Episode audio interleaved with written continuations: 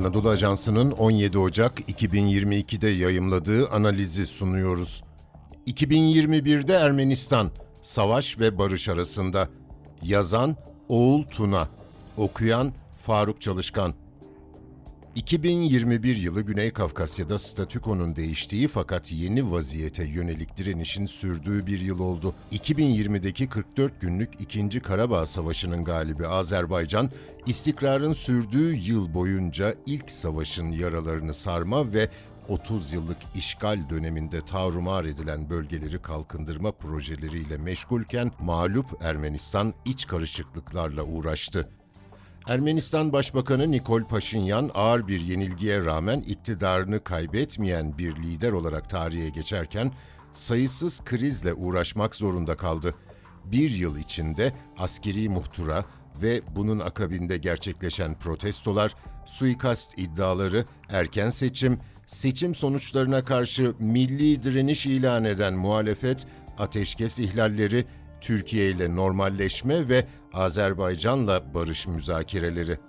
2021 yılı Ankara, Bakü ve Erivan arasındaki diplomasi trafiğiyle son bulsa da 2022 yılında bölgede barışın hakim olup olmayacağını Ermenistan halkının iradesi gösterecek. Nikol Paşinyan 2018'de büyük umutlarla iktidara geldiği kadife devrim sonrası ülkede meşruiyetini sağlamak için hızla milliyetçi popülizme yöneldi.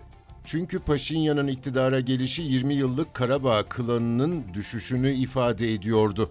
Karabağ Ermenilerinden Robert Koçaryan ve Serge Sarkisyan'ın 1998-2018 arasındaki iktidarı son bulmuştu.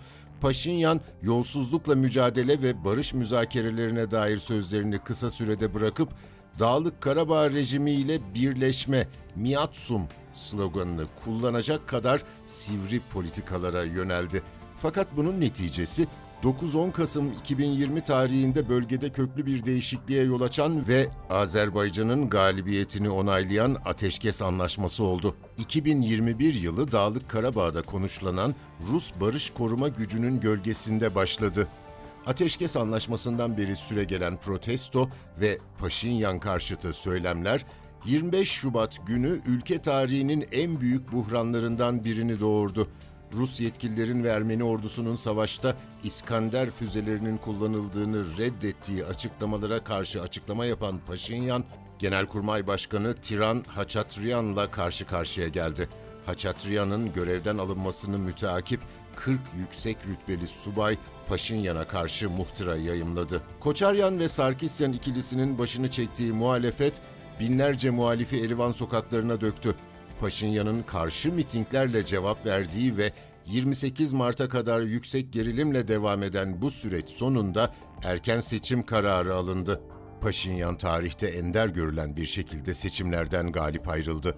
Covid-19 pandemisi ve savaşla iyice kötüleşen ekonomik durumla boğuşan Ermenistan halkı Paşinyan'ı %54'lük oranla tekrar iktidara getirdi. Seçimlere katılım %49,4'te kalırken açık gerçek Paşinyan'ın büyük bir destekle değil ama savaşçı ve rövanşist politikalardan başka bir şey önermeyen Ermenistan ittifakına yani Hayastan'a karşı seçildiğiydi. Ermenistan İttifakı'nın lideri ve eski Cumhurbaşkanı Koçaryan seçimleri tanımak zorunda kalsa da yılın ikinci yarısında Paşinyan iktidarıyla mecliste olduğu kadar sokakta da mücadele edeceklerini ilan etti. Aşırı sağcı ve ırkçı grupların Türk ajanı ve hain ilan ettiği Paşinyan'a karşı cephede en başta Karabağ klanı yer alıyor. Özellikle Koçaryan ve Sarkisyan'ın başını çektiği bu yapı medya, sosyal medya ve siyasi kanallarla milliyetçi seçmene sesleniyor. 20 yıllık iktidar boyunca Ermenistan'da oligarşik ve mafyatik ağlar kuran, ordu içine sirayet eden Karabağ klanının en yakın müttefiki ise Ermeni Devrimci Federasyonu Partisi Ermenistan Daşnakları.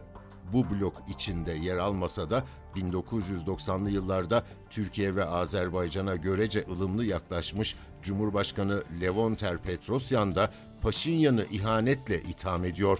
Yine de başbakan ve hükümete yönelik bu ağır ifadelere rağmen Paşinyan'ın kamuoyu nezdindeki popülerliği ve güvenilirliği diğer siyasi figürlere göre yüksek. Ağustos 2021 itibariyle Türkiye ile normalleşme dedikodularının kulislerde çokça zikredilmesiyle bu blok Paşinyan hükümetini Ermenistan'ı Türkleştirmekle suçlamaya başladı. Parlamentoda kavgaların gölgesinde ilerleyen yasama süreci 22 Ekim'de Koçaryan ve Daşnakların milli direniş ilan etmesiyle daha da alevlendi. Kasım ayının ilk haftasında Daşnaklar, Erivan'da ve Ermeni diasporasının önemli merkezlerinde çok sayıda miting düzenledi. Farklı milliyetçi ve ırkçı gruplar başbakanı istifaya davet etti. Bütün bu tepkinin temelinde Azerbaycan'ın ısrarlı barış çağrılarının Ekim ayı itibariyle Paşinyan iktidarı tarafından olumlu karşılanması yatıyordu. Ülkedeki vesayeti devam eden bu gruplar, Ermenistan, Azerbaycan ve Türkiye arasındaki normalleşme ve barış sürecine karşı söylem ve faaliyetlerini devam ettiriyor. Ateşkes Anlaşması'nın ardından Azerbaycan ve Ermenistan liderleri ilk kez 11 Ocak'ta Moskova'da bir araya geldiler. Toplantı sonrasında Rusya Devlet Başkanı Vladimir Putin'le ortak bildiri okuyan liderler, kuzey-güney hattında İran'dan Rusya'ya ve doğu-batı hattında Azerbaycan'dan Türkiye'ye uzanacak altyapı, ulaşım ve ticaret ağlarının inşasına başlama kararını açıkladılar. Buna göre en önemli nokta Zengezur koridorunun akıbetiydi.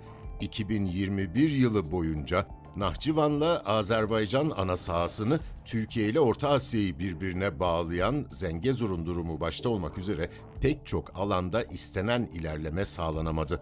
Ermenistan'la barışa yönelik bir diğer önemli çağrı da Cumhurbaşkanı Erdoğan'la Azerbaycan Cumhurbaşkanı İlham Aliyev'in 15 Haziran'da ilan ettikleri Şuşa beyannamesiyle geldi.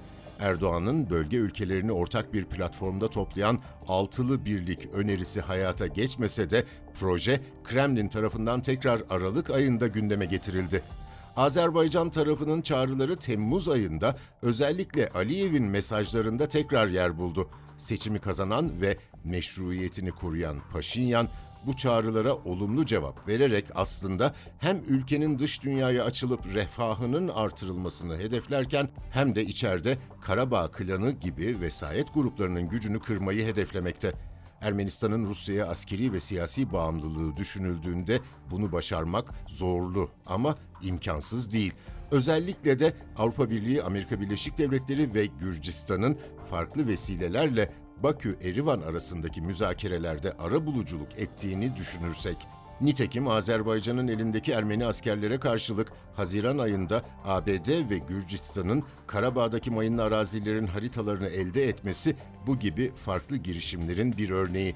Müzakerelerin zirve noktası ise 14 Aralık'ta Aliyev ve Paşinyan'ın üçüncü bir kişi olmadan baş başa görüştüğü Brüksel oldu. Azerbaycan'la görüşmelerin ilerlemesine paralel olarak Türkiye ile normalleşme müzakerelerinin de resmen başlayacağı ilan edildi. 20 Aralık'ta Meclis Başkan Yardımcısı Ruben Rubinyan, Türkiye ile baş müzakereci ilan edilirken 31 Aralık'ta Türkiye'den ithal edilen ürünlere yönelik ambargo kaldırıldı. Ermenistan, Güney Kafkasya'daki en yüksek işsizlik oranına ve en düşük milli gelire sahip ülke. Özellikle pandemi döneminde daralan ekonomi 2021'in ikinci yarısında toparlanma emareleri göstermeye başladı. İşsizlik oranının 3. çeyrekte %15,3'e düştüğü belirtilse de genç nüfusun sorunları devam ediyor. Suriye iç savaşı ve Lübnan'da 2019'dan bu yana devam eden krizin etkisiyle Orta Doğu Ermenileri ülkeye göç etse de dışa göç sürmekte. Ülke 2. Karabağ Savaşı'nda 4000'den fazla askerini kaybetti. Fakat savaşçı ve rövanşist söylemden vazgeçmeyen vesayet grupları Ermenistan'ın refah ve istikrarına karşı politikaları öne sürmeye devam ediyor. Bu noktada Dağlık Karabağ'daki rejime de dikkat çekmek gerekiyor. Paşinyan'ın Türkiye ve Azerbaycan'la ilişkilerin normalleşme ve iyileşmesine yönelik açıklamalarını eleştiren Dağlık Karabağ liderliği bu ihanet sürecini kabul etmeyeceğini ilan etti. Karabağ klanı ve diğer aşırılıkçı grupların ittifakı, ekonomik ve sosyal sıkıntılarla boğuşan Ermenistan halkı tarafından çok rağbet görmese de Güney Kafkasya'da tam bir barış atmosferinin yakın zamanda kurulamayacağını belirtmek gerekiyor. Kendi iç iktidarlarını korumaya çalışan bu direniş hatlarının Paşinyan'ı ve barış müzakerelerini suikasttan askeri muhtıraya pek çok araçla baltalama çabaları 2021 yılına damgasını vurdu. Ermenistan Başbakanı ve hükümetinin iradesi 2022 yılında daha sert girişimlerle yok edilmediği takdirde bölgede sınırlı bir barış ikliminin kurulması mümkün.